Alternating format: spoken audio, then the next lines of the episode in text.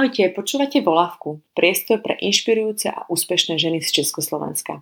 Tak sa na chvíľku zastavte a vypočujte si rozhovor s Katarínou Zacharovou, spisovateľkou, rečničkou a kaučkou. Rozprávali sme sa o jej detstve, o tom, ako sa dostala k osobnému rozvoju, kedy a prečo založila Real Woman, ako aj o našich dvoch najväčších strachoch a o tom, ako vieme naplniť náš najväčší potenciál. Tak poďme k rozhovoru. Príjemné počúvanie. Ahoj Katarína, som veľmi rada, že sme sa stretli a možno prostredníctvom tohto rozhovoru môžem nejak predať poslucháčom tvoju energiu, ktorá je neskutočná. Vždy, keď ťa vidím, tak ako ma úplne pohltí to správnom slova zmysle v tom dobrom a teším sa z toho, že si stala taká akási takže energická, nádherná žena a bytosť. Ďakujem a ahoj Radka, ďakujem za pozvanie. Mojou prvou témou, o ktorej by som sa chcela rozprávať, je detstvo. Aké si mala detstvo? Ja som mala veľmi krásne detstvo. Ja som z Banskej Štiavnice, kto pozná Slovensko a Stredné Slovensko, tak väčšina ľudí pozná Banskú Štiavnicu. Takže ja mám iba krásne spomienky na detstvo, lebo poprvé vyrastať v tomto meste je super, lebo je tam veľa čo robiť, krásne jazera, krásna príroda a ja som mala veľmi krásne detstvo vďaka mojim rodičom. Také, aké má byť podľa mňa.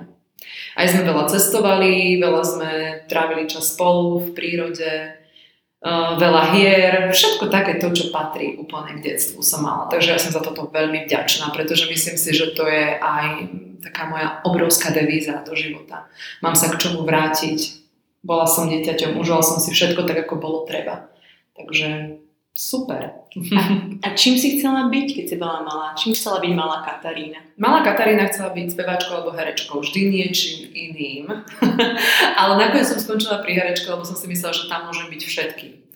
Ale to bolo iba také detské, lebo ja som veľmi rada spievala, veľmi rada tancovala. Ale vlastne vždy som hľadala odpovede na také moje tri najdôležitejšie otázky v živote, ktoré vo mne boli vnútri a to je vlastne kto som, čo mám robiť a k čomu mám prispieť a prečo som tu. Takže to boli také tie otázky, ktoré vnútri niekde, ja som stále chcela na ne odpoveď. A hľadala som. Ale keďže ja som bola veľmi kreatívny typ, ja som mala rada fakt hudbu, tanec, tak nejako mi vždy z toho vychádzali tie povolania také, čo boli, spievali, tancovali, hrali a tak. Ale niekdy som cítila, že to nie je úplne, úplne to ono ale nevedela som to, nevedela som to dlho nájsť. Ale raz si spomínam na taký veľmi špecifický moment, lebo moja mama bola 38 rokov učiteľka. Ona bola fantastická učiteľka. Nie kvôli tomu, že ja by som to hovorila, kvôli tomu, že žiaci ju spožňovali. A raz si pamätám, že som bola na základnej škole, išla som cez chodbu a zrazu som mala takú nejakú víziu alebo taký vnem a zrazu som si sama sebe povedala, a ja raz budem učiť druhých ľudí, ale nie tak, ako to robí moja mama, nie v tomto klasickom vzdelávaní, ale nie ako som to vtedy videla, ale vôbec som to nechápala. A ja som si na toto spomenula až oveľa, oveľa neskôr, iba niekoľko rokov dozadu. Že niekde sa mi to už tam objavilo, že možno to, kam budem smerovať alebo čo budem robiť, ale vtedy som tomu nerozumela, lebo to bolo niečo, čo nebolo bežné, čo ešte neexistovalo. Len som vedela, že budem nejako učiť alebo pomáhať vzdelávať ľudí len inak ako moja mama, nie tak tradične. Na svojej stránke píše, že počas 6 rokov v Malajzii v Kuala Lumpur si prešla hlbokou osobnou transformáciou a radikálne si zmenila svoj život a smerovanie. Čo sa vtedy stalo? Čo ťa k tomu viedlo a kde nastal ten bod zlomu? Ja som teda odišla do Malajzie v roku 2008 a prečo? Pretože ja som bola na z vysokej škole a ja som si myslela, že OK, že vysoká škola je také niečo, čím si musím prejsť a že potom sa začne môj skutočný život. A tak OK, prešla som si tým, mala som úplne iné očakávania, že čo bude vysoká škola. To, čo to v realite bolo, bolo niečo úplne iné, čo ma úplne, úplne povedané neuspokojilo. A dobre, tak som sa hovorila, OK, toto skončím, lebo toto by som mala, ten titul a tak ďalej. A potom konečne príde ten reálny život. Niečo sa stane, niečo sa zmení a ja konečne začnem mať pocit, že žijem, že niečo sa deje vo mne. Avšak vysoká škola sa skončila, vôbec to neprišlo. Ja som stále pracovala aj počas vysokej školy. Musím povedať, že vždy som mala šťastie na dobrý job, dobrú prácu, kde aspoň sa môže nejako realizovať, ale ja som nikdy nemala vyšší cieľ. Nie, nevedela som vlastne, čo je môj vyšší cieľ. A bola som po tej vysokej škole, um, najprv som pracovala vo veľkej korporátnej firme, potom som pracovala v menšej firme, takže som mala rôzne skúsenosti. A bola som v takom momente vo svojom živote, kde všetko vyzeralo super dokončila som školu, mala som už veľa skúseností za sebou, mala som to krásne nabehnuté na takú nejakú peknú kariéru, mala som priateľov, všetko, bola som taká tu v Bratislave, všetko tam bolo, ale ja som vo svojom vnútri cítila neskutočné prázdno. Ja si doteraz na to pamätám, že všetko zvonku vyzeralo super, ale ja som vnútri mala jedno obrovské prázdno, nič, nemala som zmysel. A ja som si vtedy povedala, že toto je to, na čo som čakala po tej vysokej škole, že na toto, že aby som sa takto cítila. A vtedy som robila jedno dôležité rozhodnutie, ktoré som až spätne pochopila. Ja som sa vtedy rozhodla, že pre mňa nie je OK žiť život, ktorý nemá zmysel. Že toto není to, čo chcem. Že ja v tomto nemôžem pokračovať. Ja musím zvládať ten zmysel. A vtedy som sa rozhodla, že prvé, čo mi prišlo také rozumné, je chod si splniť nejaký svoj sen. A môj sen vždy bolo žiť v zahraničí, lebo ja som už veľmi veľa cestovala dovtedy, ja som bola každé leto cez univerzitu niekde, USA, Peru, ja som bola stále niekde. Takže, ale vždy to bolo na niekoľko mesiacov, ja som chcela žiť niekde. A tak som si povedala, OK, idem hľadať to niečo, čo ma vnútorne naplní a ja som sa rozhodla, že odídem do zahraničia. Nevedela som na koľko, na nič, povedala som si, že musím nájsť dobrú prácu, ktorá ma niekam posunie. A tak som sa dostala do Malézie. Našla som tam prácu, ktorá bola zhodou náhod v oblasti osobného rozvoja. Ja som nikto vtedy ani len netušila, že existuje niečo ako oblasť seba rozvoja. Vtedy to ešte nebolo také známe ako teraz. Ale ja som mala vždy veľmi veľa otázok a veľmi málo odpovedí o tom, aký, o čom je život, prečo som tu, ako to všetko vlastne funguje. Áno? A zrazu som sa potom dostala do tejto firmy a tie odpovede začali všetky prichádzať. A takto som sa dostala do Malajzie. A tam sa to celé začalo. Pretože život, vesmír, Boh, akokoľvek to voláme, akokoľvek to kto nazve, ja to volám život, život reagoval na, na mňa, na moju akciu. Na to, že ja som sa rozhodla, že sa neuspokojím s tým, čo je menej a že idem hľadať ten zmysel a urobila som reálnu akciu. Vybrala som si reálne nejaký svoj sen, za ktorým pôjdem. A táto moja akcia mi pomohla nájsť to správne smerovanie a život mi začal prinášať tie, to poznanie, tie skúsenosti, ktoré som potrebovala na to, aby som pochopila, kto som. A tak sa to celé nejako začalo. A zostala som 6 rokov v Malajzii. Nemal som žiaden plán a nakoniec to bolo 6 rokov. No posledné 3 roky už boli také, že polka na Slovensku, polka tam, ale stále som bola ja vnútorne, ako v tom zahraničí. To som sa, s tým som sa viazala. To bol rok 2012, keď sa tam presťahovala? Nie, 2008. Aha, 2008. A bola tam do roku 2000... 14, 14. reálne. 14 už som sa odsťahovala, akože mm-hmm. zobral som si všetky veci, svoju izbu som, proste všetko som už, už som sa stadila, akože aj vnútorne som sa už odpojila. Ale v 2011 som sa začala vrácať na Slovensko. Takže rok 2008, kedy sa presťahovala do Malajzie a začala si nejakým spôsobom spoznávať osobný rozvoj a vlastne s touto tematikou. Predtým si sa tomu nejak venovala, zaujímala ťa to? Čítala si Vždy ma zaujímala filozofia, prepač, ale ja som nevedela ja som mala veľa otázok a málo odpovedí, preto ma zaujímala filozofia, lebo som si myslela, že tam nájdem odpovede. Tu na Slovensku nič také nebolo, ja som nevedela niečo o seba rozvoji alebo nejakých technikách. Ne, ne, nedostala som sa k tomu. Až keď som prišla do firmy, ktorá sa volá Mind Valley, ktorá je vlastne jedna z top firiem na svete, ktorá, sa, ktorá pracuje s top autormi na svete osobného rozvoja a transformácie a nielen, že vytvárajú programy s týmito autormi, ale oni rozvíjajú celkovo idei, ktoré majú posúvať ako ľudstvo vpred. A ja som tam bola jeden rok a zrazu som dostala prístup k všetkým tým zdrojom informácií a k tým odpovediam, ktoré som ja potrebovala. Stretla som sa s top ľuďmi z celého sveta, čo bola tiež obrovská príležitosť stretnúť ľudí. Ja som napríklad stretla osobne Tonyho Robinsa, bola som na jeho seminári v Singapúre, my sme s ním mali súkromné stretnutie. Ja som priamo robila na silovej metóde ja som priamo robila s prezidentkou tej metódy, stretla som Robina Šarmu, ktorý bol u nás v ofise, Johna Sharaf tam bol a kopec ďalších ľudí, títo sú takí známi u nás, čo boli veľmi zaujímaví ľudia, takže ono to bolo veľmi pre mňa obohacujúce a otvoril sa mi úplne nový svet. V podstate som začala spoznávať, kto naozaj som ako žena toto bolo veľké prebudenie. Ja som si, do, ja som si vlastne vôbec nevedela, čo to znamená byť ženou. Nikdy som sa nad tým nezamýšľala. Nevedela som, ako funguje tá energia, ako fungujú myšlienky, ako fungujú emócie. A vlastne cez tento proces tej vnútornej transformácie, ktorú som sa začala prechádzať, cez to seba poznanie som začala ale objavovať aj takú tú temnú stránku toho, všetky tie strachy, bloky, neistotu, ktorú mám v sebe a vlastne som pochopila, že vôbec som dovtedy nevedela, kto som a že ešte neviem, ale že niečo sa otvára a ja začínam zisťovať, čo vlastne je vo mne ako v žene. A ja sa to teraz úplne tak predstavím, prišla si tam, teraz vlastne tá oblasť toho osobného rozvoja, teraz tie odpovede, tie všetky otázky, ktoré si hľadala. Mm.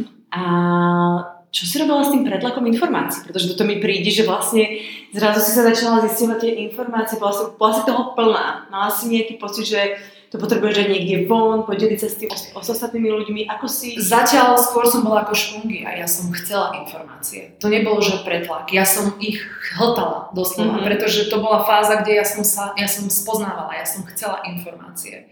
A ja som ich používala toto je niečo, čo robím úplne od začiatku, že tie pretlaky vznikajú preto, lebo ľudia len naberajú informácie a vedia veľa, veľa študujú veľa, ale nevedia, ako ich použiť.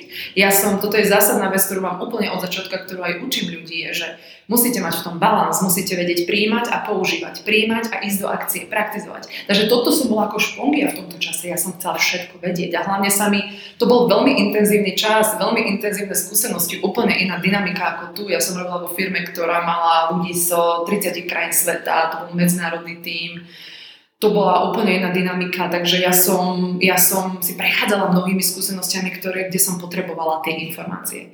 Takže skôr som chcela, chcela veľa. To ešte nebola tá fáza, že ja som bola vo fáze, že ja chcem dávať. Ja som ešte nevedela.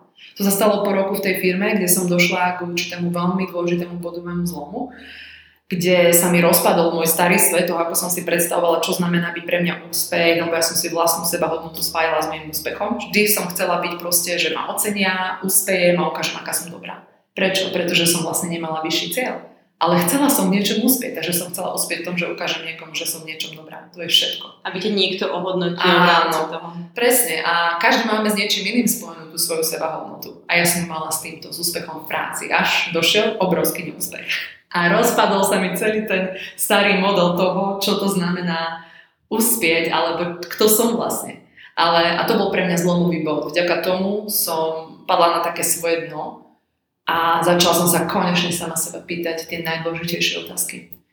Čo, čo chcem robiť, kto som, ale reálne aj ako hľadať to dobre, aký bude môj ďalší krok, čo ma naozaj baví, pretože už som vedela, že už nemôžem ísť tým starým spôsobom. Aj napriek tomu, že som bola v super firme, ja som po určitej dobe bola brutálne unavená, bola som vyhorená, ja som bola v strese, áno. Lebo som nebola na správnom mieste. Bol to iba most pre mňa k niečomu a ja som musela zmeniť zásadne vnímanie seba, vnímanie toho, čo vlastne idem robiť a kto som. A práve tento bod zlomu, toto zlyhanie v tej práci, čo bolo pre mňa v podstate teraz, keď sa pozriem naspäť, som za to neskutočne vďačná. Vtedy som mala vyplakané oči a myslela som si, že sa mi končí z život a svet všetko, že som zlyhala a pritom to bol jeden obrovský začiatok. Ale ja som to potom tak aj zobrala. Zobrala som to ako príležitosť narásť. A tam sa začalo všetko meniť. Začala som sa zamýšľať nad tým, čo naozaj ja chcem. Spomenula si vyhoretie. To je taká celkom aktuálna téma dnešnej dobe, posledných, ja neviem, dvoch, troch, štyroch rokov, že vlastne sa ľudia dostávajú do tej fázy, kedy vlastne pracovne vyhorejú, alebo, alebo súkromne. Bola, kedy sa to hovorilo iba o umelcoch, že tie umelecké duše sa môžu dostať do nejakej akoby, stagnácie, že nevedia napríklad už namalovať žiadny obraz, zahrať žiadnu rolu, ale nikdy, nikdy sa to nedotýkalo nejakých manažérov, obyčajných ľudí a tak. Aj tak si stále myslím, že to je ešte trošku tabu. Ale čo si myslíš, že prečo sa tí ľudia dostávajú do tohoto štádia? Kde, kde nastane ten, ten bod A niektorí možno ani nevedia, že v tom štádiu sú, že to vlastne dávajú za vinu niečomu uh, životu. Mám zlý život, alebo vieš, mm-hmm. ako by si to ty pomenovala? Uh, inak zaujímavé je, že práve o tomto som dnes natáčala video. um, každý z nás je kreatívna bytosť toto je podľa mňa jeden veľký omyl, ktorý si ľudia myslia, ale pretože niekto je umelec, kto tú kreativitu viac využíva aj v tom profesionálnom v zmysle, že tá kreativita je viditeľná cez tanec, spev, marbu, nejakú formu umenia, že to sú iba umelci a my všetci ostatní nie sme umelci.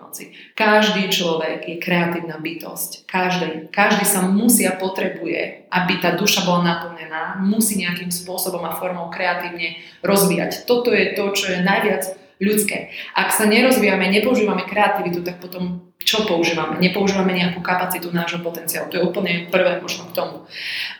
Tá, to vyhoretie prichádza vtedy, keď ľudia um, ako keby idú už zlou cestou keď um, keď sa trošku stratia z toho svojho smerovania. Alebo nenačúvajú tým vnútorným signálom, lebo vnútorne nám niečo hovorí, už nie si správne, už musíš odtiaľ to odísť, alebo potrebuješ nejakú zmenu, alebo v tomto vzťahu už nie je dobre, alebo niečo nie je dobre s tvojim telom. Dávaj pozor. Ľudia nevnímajú tie prvé signály nespokojnosti a tie prvé signály, ktoré nám hovoria, že nejdem správne.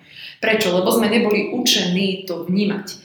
Neboli sme učení vedomé sa posúvať v živote a rásť. Áno, boli sme len vedom, boli sme učení ísť do školy, dokončiť školu, nájsť si prácu, zobrať si hypotéku, dať si byť. Ako také nejaké klasické tie scenáre, ako sa náš život má vyvíjať.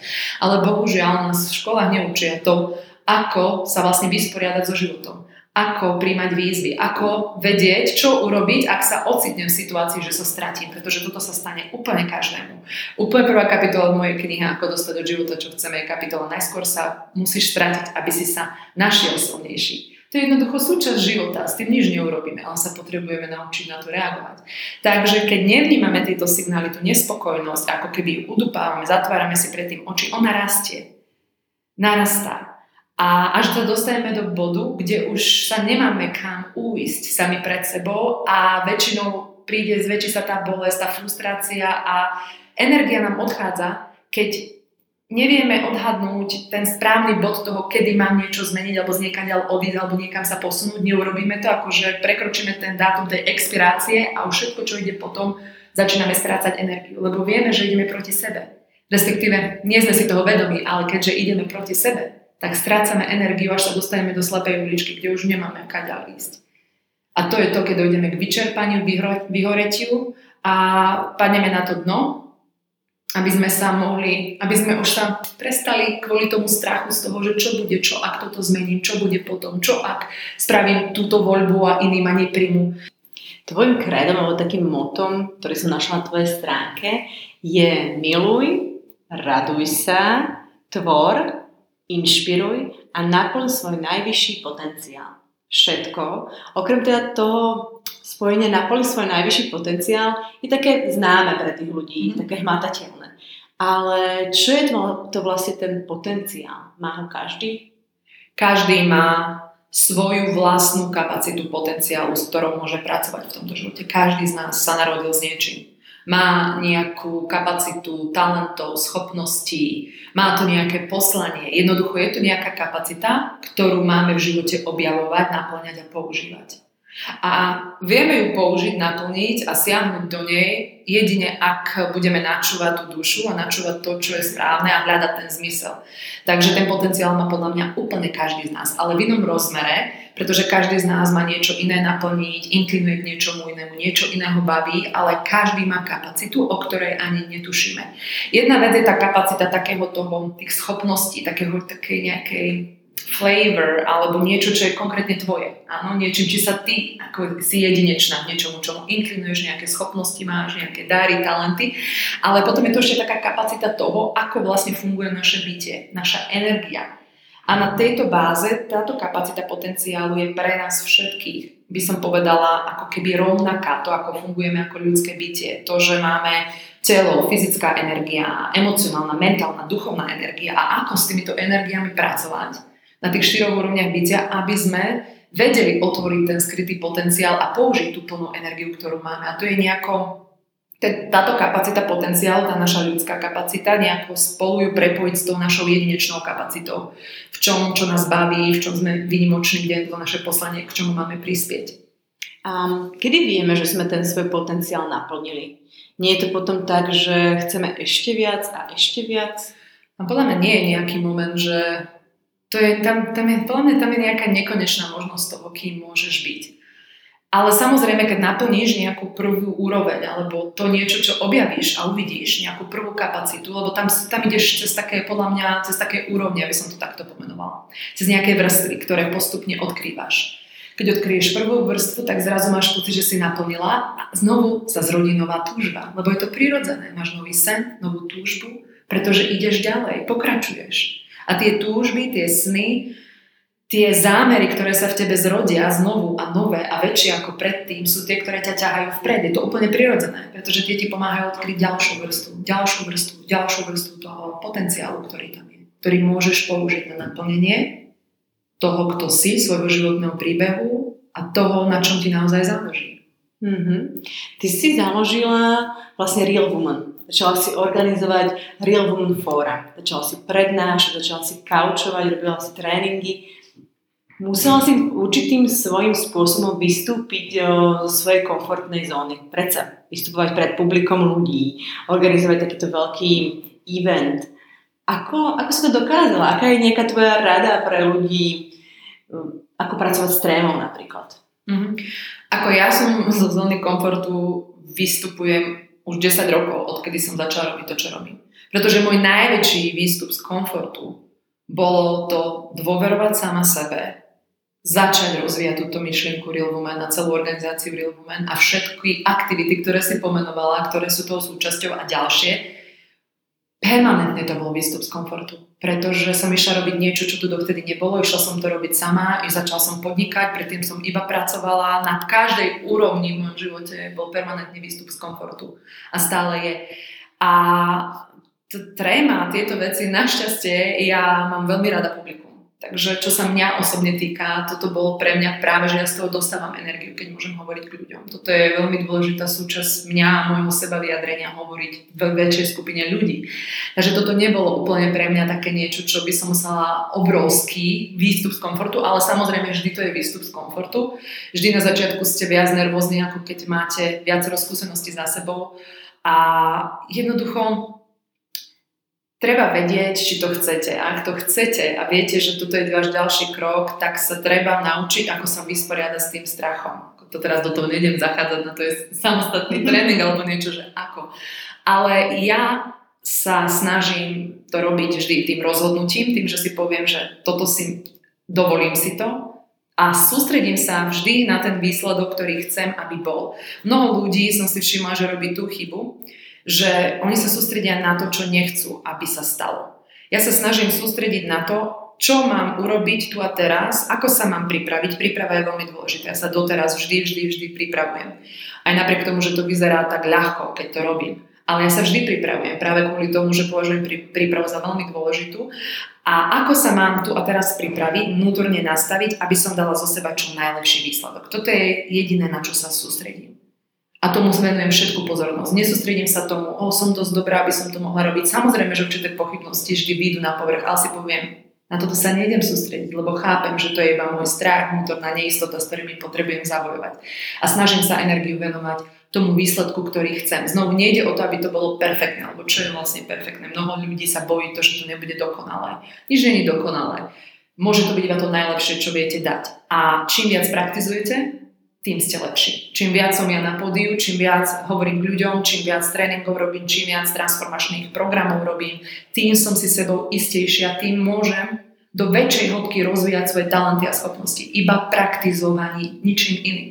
Do praxe, do praxe, do praxe. To je jediné, ako sa to dá. Keď si ty v roku 2012 zakladala Real Woman, v tej dobe nebolo podľa mňa skoro žiadne takéto organizácie, inštitúcie, ktoré by sa venovali iba ženám ktoré by robili prednášky iba pre ženy, pre ich rozvoj, pre ich potenciál, pre ich talenty. Dnes sa s tým tak trochu roztrhlo v rece. Je veľmi veľa rôznych, možno by som to nazvala nejakých ženských kruhov, či už profesných, alebo, alebo proste nejakých záujmových, kde sa venujú iba ženám, kde sú iba ženy. Prečo si myslíš, že sme sa zrazu začali takto spájať? Mm-hmm. Len chcem povedať to, že ja som už organizáciu Real Women založila v roku 2009, ale v roku Aha. 2012 som prvýkrát s aktivitami reálne prišla fórum, preto si to pamätáš, lebo si to, lebo to Real Women fórum bolo niečo, čo dovtedy nebolo.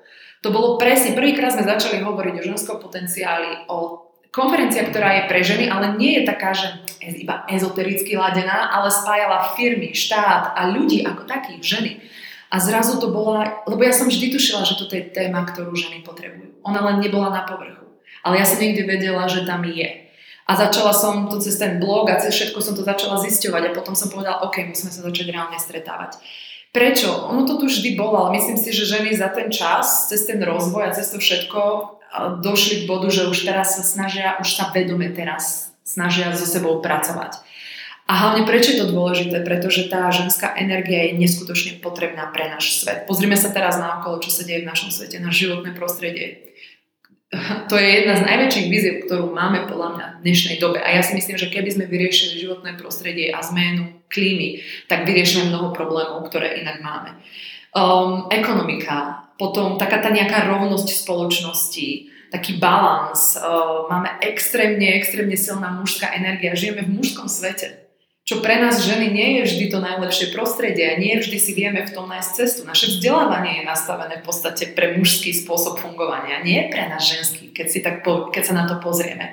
Pretože my ženy sa potrebujeme spájať, my potrebujeme byť v kruhu, my potrebujeme byť spolu, pretože ženská energia akceleruje, násobuje sa a my sa rozvíjame rýchlejšie, keď sme spolu v skupine. Lebo my sme kolektívna energia, je ženská energia. Ja si celkom myslím, že tento svet je momentálne sme v nerovnováhe, lebo je príliš silný mužský element, ktorý exponuje, čo znamená, že muži, keď nemajú balans tej ženskej energii k sebe, tak veľakrát robia rozhodnutia, ktoré sú iba ich individuálne. Preto vidíme, že v dnešnej dobe zisky sú oveľa dôležitejšie ako ľudský život alebo životné prostredie. Ale to nie je iba chyba tých mužov, je to chyba tej rovnováhy. My niekde ženy sme odovzdali na tej ceste tú svoju silu. A je čas, aby sme naspäť do nej vstúpili a preto sa deje to, čo sa deje. Prečo sa ženy tak prebudzajú na sebe pracujú. Pretože je potrebné, aby nastala nejaká rovnováha, aby sme vyvážili tú nerovnováhu, ktorú máme, to je poprvé a to jedine dokážu ženy, keď vstúpia naspäť do svojej síly a naspäť si ju zoberú, aby sme vytvorili rovnováhu. A ďalšia vec je, že podľa mňa veľmi veľa problémov, ktoré v dnešnej dobe máme, tak práve odpovede a riešenia na ne sú v ženských princípoch a prístupoch k veciam v dnešnej dobe. Nevravím, že je to um, ako vo všeobecnosti ten najlepší, ale v dnešnej dobe a v tej, týchto, tejto ére, v týchto dekádach sú, je ženská energia, ženský prístup a ženské riešenia sú veľmi dôležité a majú odpovede na mnoho vecí. Mm. Takže uh, to je, to je jeden taký ten dôležitý uh, aspekt toho a jednoducho ja osobne uh, verím, že my potrebujeme budovať úplne nové spoločenské nastavenie.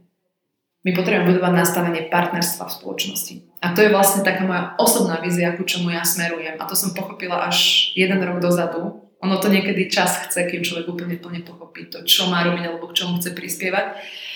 A Real Women je, na, je ako keby Real Women organizácia je ako keby nástroj, vzdelávacia platforma, tá komunita pre ženy, ktorou vieme sa dopracovať k tomu, aby sme vytvorili uh, spoločnosť partnerstva, kde sme rovnocenní, kde sú obidve tie energie mužská a ženská v sile a vieme spolu spolupracovať. Lebo ja si myslím, že až vtedy vieme dosiahnuť ten najvyšší potenciál. A ženy sú kľúčové a iniciátorky tejto zmeny, tejto zmeny a, a vlastne tej cesty k tomu, aby sme toto vytvorili.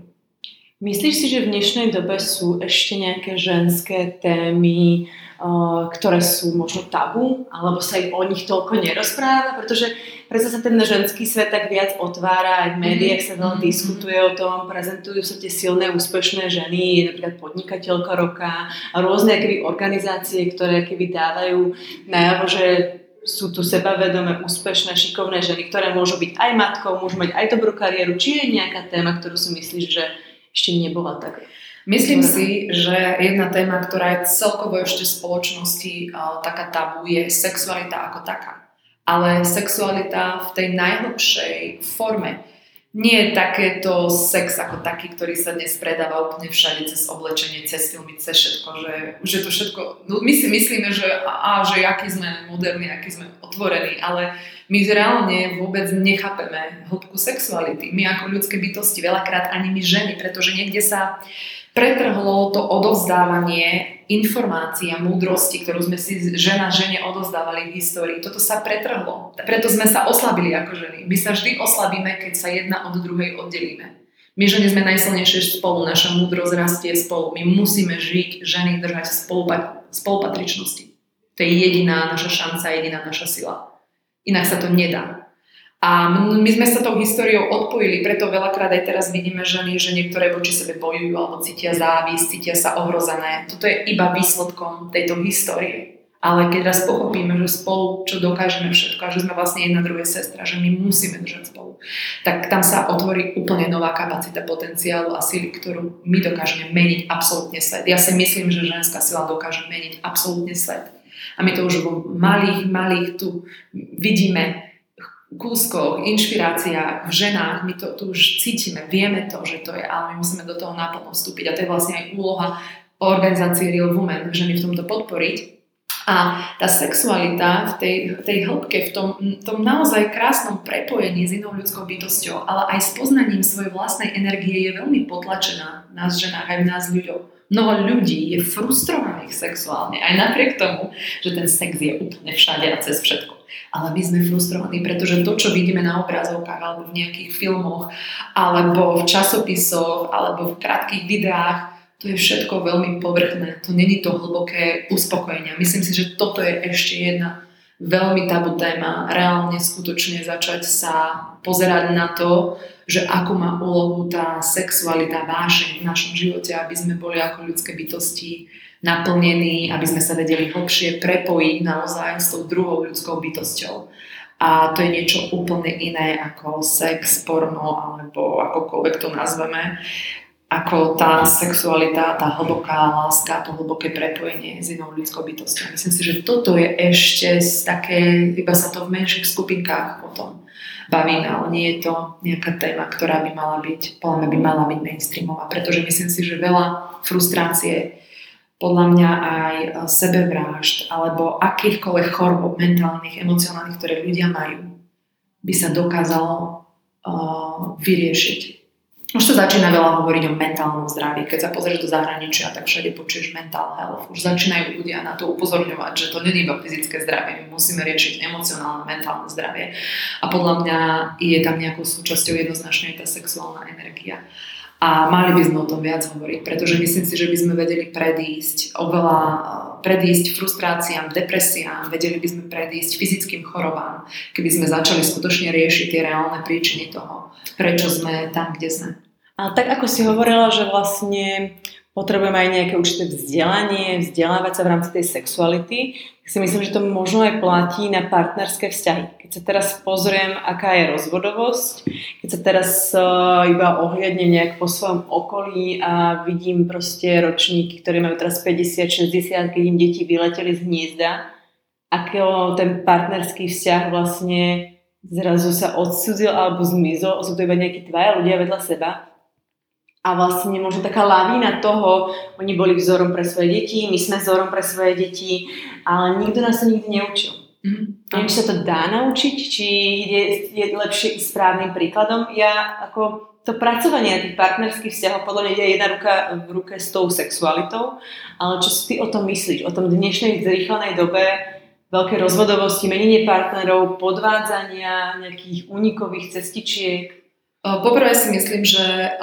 ľudia, my sa potrebujeme tomuto učiť. Jedna vec je samozrejme, vzor je najlepšie, lebo keď niekoho sleduješ, to je jeden spôsob učenia sa, že máš dobrý vzor.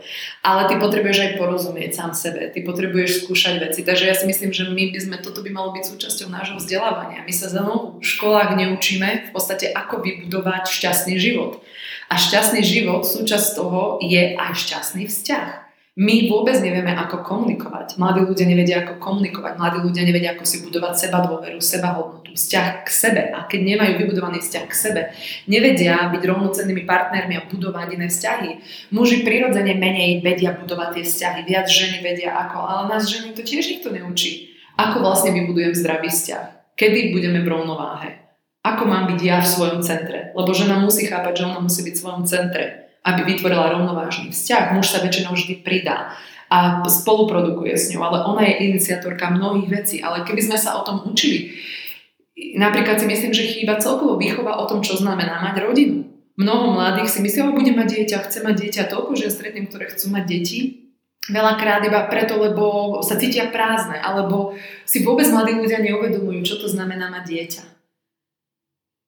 Viem, že veľa vecí to nevieš sa na všetko pripraviť, zistíš, ale keby sme sa len o tom rozprávali, že vlastne je rozdiel mať iba partnera, je rozdiel rodina, že keď prichádzajú deti do tej rodiny, to je zodpovednosť, prinášaš nový život. Ako mu vytvoríš zdravý, zdravú rodinu. A toto sú veci, ktoré, o ktorých sa nerozprávame a potom zbytočne robíme hrozne veľa chýb v reálnom živote. A tie chyby nám spôsobujú bolesť a utrpenie vo vzťahoch, spôsobujú nám traumy, ktoré prenášame potom na naše deti. A tá rozvodovosť, podľa mňa, toto všetko, čo sa deje, na jednej strane podľa mňa následkom toho, že sa láme a mení sa nejaký starý vzorec správania sa a nastavenia vzťahov, ktorý tu máme z minulosti a prichádza nejaký nový. A vždy, keď sa toto láme, melie, tak sa deje veľa zmien. Ale je to aj preto, na druhej strane je preto, že ľudia naozaj nevedia si veľakrát poradiť so sexualitou, pretože oni nie sú naučení, nevedia, ako majú riešiť tie problémy, ktoré prídu v tom reálnom živote, lebo nikto nás to neučil. Nikto nám nedal nástroje. Niekedy majú šťastie to, že majú dobrú rodinu alebo im niečo im rodičia odovzdali. Alebo cez naozaj ťažké skúsenosti a rozpady vzťahov sa začnú vzdelávať a potom môžu budovať lepšie vzťahy, ale veľakrát potrebujeme tie nástroje na to. Potrebujeme vedieť, ako so sebou pracovať, ako komunikovať s inými, ľuďom, s inými ľuďmi. Potrebujeme chápať, že my musíme pozorovať a spoznávať a porozumieť tomu druhému najskôr, aby sme ho vedeli pochopiť že máme rôzne svety. Veľakrát nerozumieme ani tomu, že ženský svet je úplne iný ako mužský svet. A že tam sa veľakrát dokážeme stretnúť v konfliktoch, lebo si nerozumieme, lebo nerozumieme, že máme absolútne iné svety. Takže je to veľa o seba poznaní a o nástrojoch. Ako môžeme budovať vzťahy, reálne partnerstva. Toto, toto je niečo, čo by malo byť súčasťou vzdelávania, pretože toto je to, čo ovplyvňuje nielen náš vzťahový romantický život, ale aj v práci. Mnoho ľudí nevie. Ale potom všetko. Potom, ako si tu spomínala, vlastne veľa, že túžia mať rodinu, túžia mať deti, veľa tých vzťahov sa vlastne rozpadne, rozpadne, ako majú deti do nejakých troch rokov. Ja som dneska napríklad sa dozvedela takú informáciu veľmi zaujímavú, nebudem konkretizovať danú škôlku tu v Bratislave, ale ich riaditeľka si robí nejakú štatistiku a na základe tých detí, ktoré k nej prichádzajú a od tých nejakých troch rokov do tých šiestich rokov sa až 80% rodičov rozviedli. Mm-hmm. Čo je teda je ako veľmi vysoké číslo. Vieme o tom, že to číslo je vysoké. Vieme o tom, že to postihuje tie rodiny práve vtedy, keď im vstupuje do tej rodiny to dieťa, pretože to je úplne niečo iné. A ja z mojej praxe viem, že dôvodom je to, že veľakrát si rodičia nevyriešia svoje vlastné problémy a myslia si, že dieťa to vyrieši. Avšak dieťa iba znásobí všetko, čo bolo nevyriešené. A je to ešte dvojnásobne ťažšie, pretože majú tu dieťa, je to totálne nové prevráti to všetko na ruby, zrazu je tu mladý, malý človek, o ktorého sa treba starať a ešte popri tom žiť svoj život. Takže mnoho mladých ľudí, presne preto, lebo nás to nikto neučil, nikto s nami nemal tie konverzácie, že najprv chod, pracuj na sebe, spoznaj seba, zisti, kto si. Až potom naj, aj, máš šancu si nájsť vhodnejšieho, kompatibilnejšieho partnera, keď sa lepšie poznáš než keď sa nepoznáš vôbec. Lebo vtedy ideme v takých tých starých vzorcoch, programoch z tej minulosti a z toho detstva. Takže a mnohí si naozaj myslia, že to dieťa to vyrieši, že zra, založíme si rodinu a proste to bude, akože nejako bude. Ale to je, a práve preto sa to podľa mňa rozpadá v tých prvých troch rokoch. Lebo tam sa dostanú na prvok všetky tie veci, ktoré oni neriešili, pred ktorými zatvárali oči, pretože na sebe nepracovali, lebo len išli tak nejako podvedome tým životom. Čo neznamená, že to je teraz vaša chyba. Mnohí sme tak boli. Ale naozaj niekedy je lepšie najskôr seba trochu spoznať, na sebe pracovať. Ale keby nás už od útlejšieho veku, mladšieho veku k tomu viedli, tak by sme vedeli robiť lepšie rozhodnutia. Preto to vzdelanie, preto musíme začať inak. Iné vzdelávanie zapájať už do tínedžerského veku, aby tie deti a tí mladí ľudia podľa mňa lepšie rozumeli tomu, čo ich naozaj čaká, aby vedeli robiť lepšie rozhodnutia. To sú vlastne tie staré vzorce v rámci nejakých partnerských vzťahov, ale spomínala si presne aj to, ako si ty nejakým spôsobom pokoj, išla vysoká škola, musíš mať vysokú školu a tak ďalej, ale je ten, ten vzorec. Vysoká škola, bývanie, hypotéka. Ale mám pocit, že to je vlastne nejaká určitý spôsob e, gula na nohu, ktorá ťa tu vlastne keby zakotví a ty vlastne, pretože vlastne splácať hypotéku do toho, keby si chcela niekde cestovať, už vlastne tie finančné prostriedky, keď pracuješ niekde v nejakej strednej pozícii, nedokážeš nájsť. Takže vlastne toto strašne obmedzí a ty síce máš krásny byt, ale vlastne nič extra ti to do budúcna nedá. Že ako tieto vzorce sú nejaké zastarané a sme vlastne jedna z neviem koľkých krajín, čo má najväčší počet o, percentuálne na obyvateľov a vlastne nehnuteľnosti. Tu pomaly každý druhý vlastne nehnuteľnosť. Mm-hmm. Prečo si myslíš, že tak je proste? Prečo ako tí ľudia, áno, nejaké percento odcestuje do zahraničia, niektorí sa vrátia, niektorí tam zostanú, ale toto, toto tí, čo vlastne tu zostanú a hneď idú do tej hypotéky. Neviem, myslím si, že sa tam asi treba pozrieť aj na taký ten historický vývoj našej krajiny, kde napríklad moji rodičia dostali za veľmi málo peňazí svoj byt, lebo tak to bolo za socializmu. Tak sme sa naučili a to bolo odozdávané oni svojim deťom. Mal by si mať svoj byt, lebo keď tvoja rodina nový byt. Lenže tam sme neprešli nejakým tým uvedomením si, že socializmus bol socializmus, kde sme boli tiež v jednej bubline a OK, možno sa vtedy dávali byty alebo čo, ale tam boli obrovské iné obmedzenia. Ja vidím doteraz neskutočnú neskutočný ako negatívny vplyv z toho, čo to zanechalo na tých generáciách, ktoré vyrastali v socializme. A potom sme prišli do novej éry kapitalizmu a tohto všetkého, kde si musíš za všetko teda akože zaplatiť a už to není také jednoduché ako predtým. Áno? A toto je niečo, čo si tiež musíme uvedomiť, že nemôžeme ísť teraz v starom programe, lebo tak to bolo predtým, že maj svoj dom, svoj strom, zasaď a zostan tu, pretože sa otvorili hranice, otvorili sa možnosti. Niektorí ľudia chcú ísť skôr cestovať, ako možno mať svoj dom, že im možno stačí menej. A ja si myslím, že je to fakt o tom naozaj sa zamyslieť nad tým, čo ako pár chcete. Nie, že musíte nasledovať štruktúry a vzorce svojich rodičov alebo toho, ako to bolo zvykle u nás. A toto je niečo, čo si ľudia neuvedomujú že, že žijeme veľakrát tieto programy vzorca a ani o tom nevieme, lebo sa nepýtame tie správne otázky a znovu raz nie sme k tomu vedení a učení, že OK, tak čo chceme my ako pár, čo je naozaj pre nás dôležitejšie. Mať ten byt a tú hypotéku, lebo sú páry a sú ľudia, ktorí chcú mať toto bezpečie. A toto je pre nich správna voľba. A potom sú páry, ktoré chcú ísť radšej tie peniaze investovať do cestovania alebo do niečoho iného. Nepotrebujú mať za každú cenu svoj byt. Nepotrebujú to mať, možno je to pre nich limitácia. No každý je iný ten pár a tí partneri a tá rodina si musí nájsť to, čo je pre nich, aby sa cítili stále ako tak slobodne a nejako ich to nelimitovalo. Ja som minulá aj cez kamarátku počula jeden taký príklad rodiny, o, majú tri deti, kúpili si obrovský dom, lebo chceli mať obrovský dom a ledva, ledva to splácajú, nemôžu ísť nikam cestovať, začínajú byť z toho frustrovaní, absolútne frustrovaný. Teraz jej muž sa vybral do nejakej úplne novej práce, všetci tam cestujú, ona to nemá, začína teraz rozmýšľať, že prečo vlastne žije toto, čo žije že dostáva to ľudí do takých fáz a takých momentov v živote, kde by nechceli byť a potom robia zlé rozhodnutia. Pretože samých seba ako keby dostali do takého začarovaného kruhu. Takže ono naozaj si treba vybrať to, čo je pre vás správne a netreba len robiť to, čo bolo doteraz vhodné, pretože doba sa tak neskutočne rýchlo mení, že niektoré veci, ktoré ja som si myslela možno, že pred 3, 4, 5 rokmi bolo takto správne, dnes by som ich vyhodnotila už proste inak treba si neustále dať tú šancu pýtať sa, čo je pre nás to správne nastavenie, aby sme sa cítili ako tak vnútorne slobodní. Čo, ako vlastne ten život chceme žiť. Tu není iba jeden model, ktorý je správny. A keď hovoríš o tej, že hypotéka, peniaz na tú hypotéku, ja si spamätám, že keď som začínala real moment, tak aj moji rodičia mali pripravené peniaze pre mňa na nový byt a na nábytok do môjho nového bytu, na ktorý si ja zoberiem hypotéku. Ja si pamätám, že ja som tej svojim rodičom povedala, že ja nechcem žiadny byt. A to som bola ja ja. Ja nechcem žiaden byt, ja chcem niečo so svojím životom urobiť. Ak chcete mi pomôcť a podporiť ma, tak tie peniaze, ktoré ste plánovali na nábytok do môjho bytu, na ktoré si zoberiem hypotéku, venujte do toho, čo teraz idem budovať a do mňa. Investujte do mňa, nie do nábytku, do mňa. A vtedy to rodičia urobili a ja som im za to dodnes vďačná. Takže je to, je to o tých voľbách. Dá sa investovať aj do iných vecí, ako do bytov a do... Je to, je to fakt individuálna voľba, ale... Ty si vlastne aj kaučka. Robíš couching, venuješ sa tomu. V momentálnej dobe, keď to tak ako sledujem, nejak nezaujato a, a tak je veľa, začína vyplávať na povrch veľa kaučov. Niektorí majú nejaký víkendový rýchlokurs, niektorí sa oháňajú kurzom a certifikátom zo zahraničia. Um, ako si správne vybrať toho svojho kauča? Mm-hmm.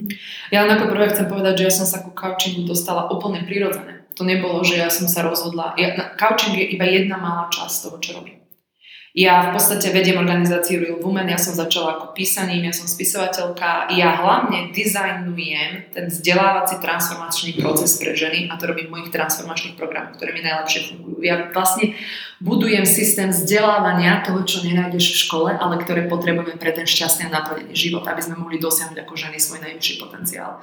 A toto je moje gro. A v tom procese tvorenia som prišla na to, že viem vlastne ženám pomôcť oveľa alebo iným spôsobom, keď som s nimi individuálne, alebo viem ísť do väčšej hĺbky, že sa viem pýtať správne otázky. Celé to u mňa ten coaching vyplynul z mojej práce a z môjho procesu a môjho vývoja. To neprišlo tak, že lebo to týmto, keď ja som začala, fakt, tedy tam nebolo také niečo. Ešte, tu, ešte som musela vôbec ľuďom vysvetľovať, že čo, čo je vlastne, čo vlastne idem s nimi urobiť, že čo, ja som to musela, ale ja som vždy robila veci, ktoré boli nové, ja som bola na to zvyknutá edukovať ľudí vlastne v tom, čo robím, aby som to mohla robiť, hej. Dnes už coaching každý pozná, každý vie, čo je to coach, že to, že to známe, takže e, vtedy to bolo niečo úplne iné, ale ja som sa k tomu dostala veľmi prirodzene. A ja som len zistila, že niečo viem. Viem sa pýtať tie správne otázky, viem ľudí dostať k ich odpovediam, aby na to prišli sami. A ja som si teda vyvíjala svoj spôsob toho, ako robím coaching a robím to už 5 alebo 6 rokov. A um, ako si nájsť toho správneho kouča? Um, takto poprvé podľa mňa je dôležité vedieť, že ak si neviem pomôcť sám, tak potrebujem požiadať o pomoc. Toto je neskutočne chyba, ktorú robí veľmi, veľmi veľa ľudí. Ja sama som v tejto chybe sa popálila a zbytočne som mala veľa bolesti, frustrácie, stratila som peniaze na tvojej ceste, lebo, lebo som robila rozhodnutie. Prečo? Lebo som, ja to zvládnem sama, ja to zvládnem sama. Ak si s niečím neviete pomôcť a niečo sa vám opakuje a cítite sa v slepej uličke, tak potrebujete požiadať o pomoc. Podľa mňa je to prirodzené. Robíme to vo, vo fyzickom zdraví. Keď si neviem pomôcť im doktorovi. A niektorí ľudia chodia za každú pomoc k doktorovi. Áno. Ale keď je nám vnútorne niečomu nerozumieme, mentálne, emocionálne sme v nejakej slepej uličke, nevieme sa pohnúť, ocitli sme sa vo vyhoretí alebo len celkovo niečo sa nám rozpadlo v živote a nevieme sa posunúť, tak ľudia nejdu a nepožiadajú o pomoc, lebo je to neviem aké choďte a požiadate o pomoc, to je prvá vec. Podľa mňa toho človeka si, musíte s koučom podľa mňa musíte rezonovať. Musíte si rezonovať ako osoba. To znamená, že niečo vnútri vo vás vám musí povedať, je oveľa dôležitejšie ako referencia. Jasné, referencia vás navedie možno ku komu. Niekto vám niekoho odporúči, samozrejme. Ale je tam strašne dôležitá tá vnútorná rezonancia, že mu dôverujete, ale cítite, že tento človek vám bude vedieť pomôcť že jednoducho, samozrejme môžete si prečítať referencie, čokoľvek, čo chcete, ale v končnom dôsledku sa treba rozhodnúť podľa toho vnútorného pocitu. Že či s vami rezonuje, či vám vie pomôcť a prípadne sa krátkosti porozprávať a ak to bude sedieť a klikne to, tak potom je to správny človek pre vás. Pretože tam je veľmi dôležité to, že cítite dôveru, cítiš dôveru a otvoríš sa tomu človeku. A ešte samozrejme vieš, že vie ťa poviesť tam, kam chceš ísť. Áno? Takže to je, to je samozrejme, že ak hľadaš biznis coacha alebo niečo, tak potrebuješ nájsť biznis coacha, ktorý najlepšie už tým prešiel, čím si si prešla ty, respektíve doviedol aj iných ľudí k tomu výsledku. Lebo nie každý coach musí dojsť alebo dosiahnuť to, čo dosiahneš ty, ale to je ako v športe. Coachovia nie sú tí najlepší hráči, ale vedia urobiť tých najlepších hráčov. Pretože vedia, ako ich doviesť k tomu výsledku. Toto je to, toto je to dôležité. A v dnešnej dobe, ako hovoríš, je toho možno už veľa, že veľa je tých koučov, um, ja som zistila, že veľa ľudí to veľmi nadchne, že oni chcú pomáhať iným ľuďom. A toto beriem ako za veľmi pozitívne.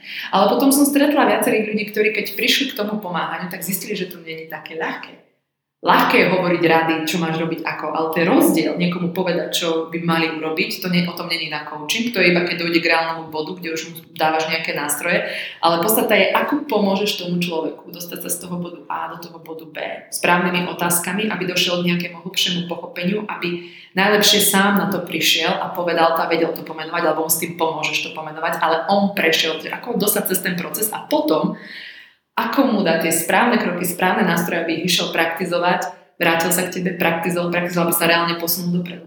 A to je tá najťažšia práca. Ako si sa spomenula pred chvíľkou, tak vlastne keď si ty začínala, či už Real Woman, či už napríklad tento coaching, tak vlastne to buď nebolo, alebo to ešte ne, nebol taký boom, nevedelo sa tak o tom. Ako cestu sme si prešli v rámci osobného rozvoja? Odkedy si ty začala, teraz do roku napríklad 2019, kam sa tí ľudia mhm. posunuli? Lebo teraz je ten, m, mm, takisto ako som povedal, že je veľa kaučov, to znamená, že ako ten dopyt po nich je. Tí ľudia sú tomu asi otvorenejší z môjho uhla pohľadu. Tak kde sa nastala tá zmena? To je inak veľmi dobrá otázka. Ja keď sa na to pozerám na ženy, tak uh, tam došlo k obrovskému, obrovskému akože rastu. Ja som to videla na ľuďoch, ktorí chodili na moje podujatia, niekedy aj speakerov, ktorí prišli pred v roku 2012, boli úplne niekde inde ako žena, bola oveľa mužskej energie a teraz keď ju vidím operoko, tak je absolútne prepojená sama so sebou. A tam došlo k obrovskému rastu a vývoju a myslím si, že možno aj to je výsledok toho, prečo máme ženu ako prezidentku pretože myslím si, že v ľuďoch došlo k obrovskému vývoju na Slovensku. On sa to nezdá, ale ten individuálny vývoj potom ovplyvňuje to, čo sa deje v kolektívnom akože rozvoj tej krajiny. Takže tie ženy sa začali chápať, že potrebujú na svoje pracovať, že sa potrebujú prepojiť s tou ženskou energiou. Predtým to bolo len také skôr, že hľadali niečo, alebo cítili niečo, alebo boli nespokojné, snažili sa dostať z tej bubliny, z takej tej, z tej tým niekým, kým majú byť a teraz to už vedomejšie chápu, že z toho potrebujú vykročiť, že potrebujú nájsť pomoc, potrebujú nájsť vedenie a chcú ísť za tým. A už aj vidia tu možno, že čo, čo tam je pre nich možné. A ja vlastne chcem, aby tá Real Women organizácia bola tá vízia pre tú ženu, kým sa môže stať niečo, za čím môže ísť, pretože ja si myslím, že každá žena má právo si vytvoriť vlastnú víziu o tom, čo pre ňu znamená byť real pravdivá. Každá. Niekedy máme pocit, že by sme sa do niečoho mali zaradiť, že nejaká by som mala byť, niečo sa odo mňa očakáva, áno? Alebo že toto ešte nemôžem, tamto. Ja si myslím, že každá žena musí pochopiť a musí sa mu seba tak oslobodiť, aby dokázala vytvoriť svoj život aj rodinný život, všetko podľa toho, ako to vyhovuje pre ňu a pre nich spolu. Nie preto, ako to chce spoločnosť alebo ľudia okolo mňa. Že musí pochopiť a mo, že má to právo. Každá má právo mať svoju vlastnú real víziu o tom. Každá z nás vieme, prečo je pre teba real je niečo iné možno ako pre mňa. Je to absolútne v poriadku. Len to potrebujem vedieť, potrebujem to prijať a žiť to. Takže ten posun je tam veľký a to vidno aj v tom, prečo tí, prečo tí ľudia viac vyhľadávajú tých koučov, lebo chápu, že im to môže pomôcť. Avšak Tuto je jeden aspekt, ktorý vidím, ktorý si treba uvedomiť, ktorý vidím ako takú výzvu, ktorú tu ľudia majú. Ono, ľudia si už uvedomili, že nielen koučov. Ja napríklad, ja zásadne vždy coaching prepájam s transformačnými programami, pretože reálna zmena sa deje iba praktizovaním, pravidelnosťou a vytrvalosťou. Nie jednorázovou akciou alebo jednorázovým coachingom. To nič neurobí iba systémovo. A ja som si všimla, že ľudia si musia uvedomiť, že musia prevziať zodpovednosť za svoj život, že coach to za nich neurobí. To ja vždy hovorím každému, kto príde, ja to za vás neurobím, ja som váš sprievodca. Ja vám pomôžem to a vy musíte urobiť všetku prácu. Ja urobím svoju prácu, vy urobíte svoju prácu, lebo mnohokrát si ľudia myslia, že si zaplatia konzultáciu, alebo prídu a že sa to akože spraví. Samo nejako. Áno? Nie. ľudia musia pochopiť, že jedine vtedy sa zmení váš život, keď prevezmete plnú zodpovednosť. Ale je fajn tu mať niekoho, trénera, kouča, kto vám ukáže, ako sa k tomu dostanete. Ale všetky tie kroky budete musieť urobiť ako sami vo svojom bežnom každom živote. Ale je dobre vedieť, že tu mám niekoho, kto ma podporuje. Niekoho, komu sa môžem vrátiť, s kým sa môžem poradiť, keď sa znovu ocitnem v nejakom bode, že neviem ako ďalej. O tom to je. Mám sa vždy ku komu vrátiť, cítim podporu. Viem, že v tom nie som sám, ale je to taký paradox. Viem, že v tom nie som sám, mám tú podporu, ale na druhej strane aj tak tú prácu musím niekde v tom svojom živote, vo svojom vnútri urobiť sama.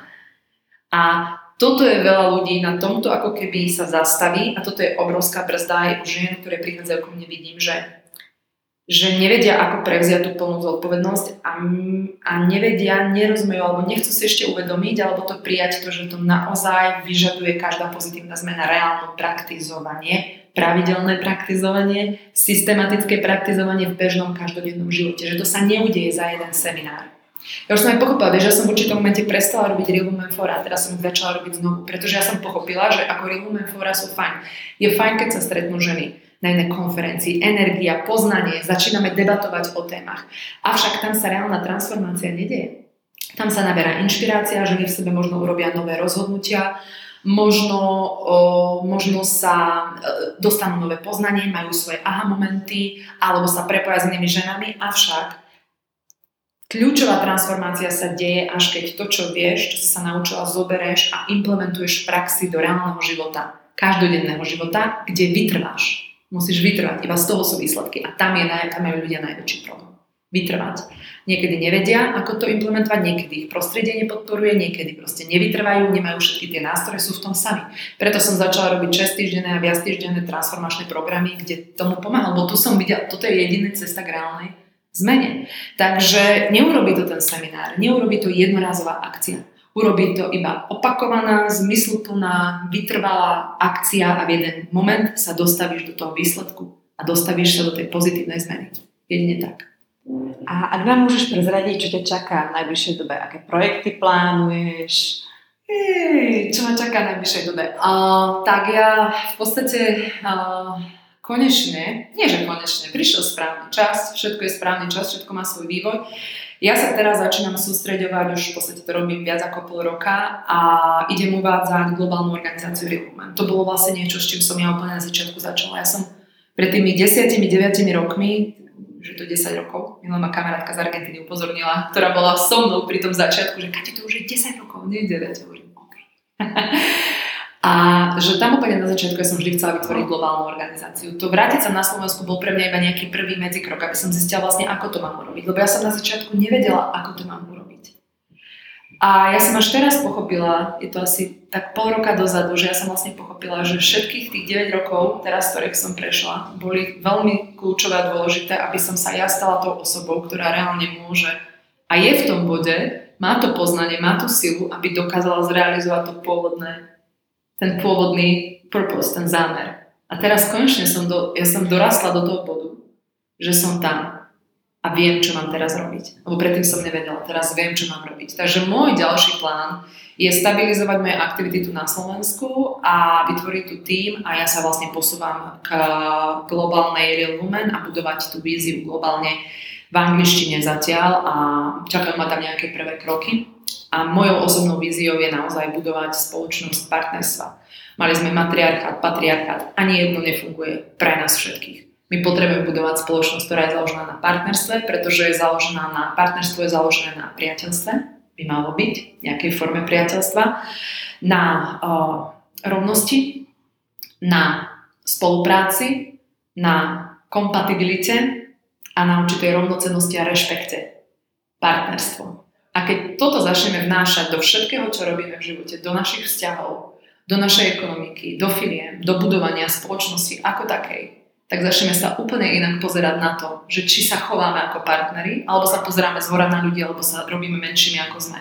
A ako vlastne nastavovať to partnerstvo. A ja verím, že Real Woman je ten nástroj, tá platforma, ktorá k tomu dovedie, lebo ženy potrebujú vstúpiť do svojej sily a mm, byť slobodné, vnútorné, pravdivé, aby mohli takto pozitívne meniť svet a oni dokážu iniciovať nejakým spôsobom to partnerstvo. Takže toto je taká moja vízia, čo ja chcem.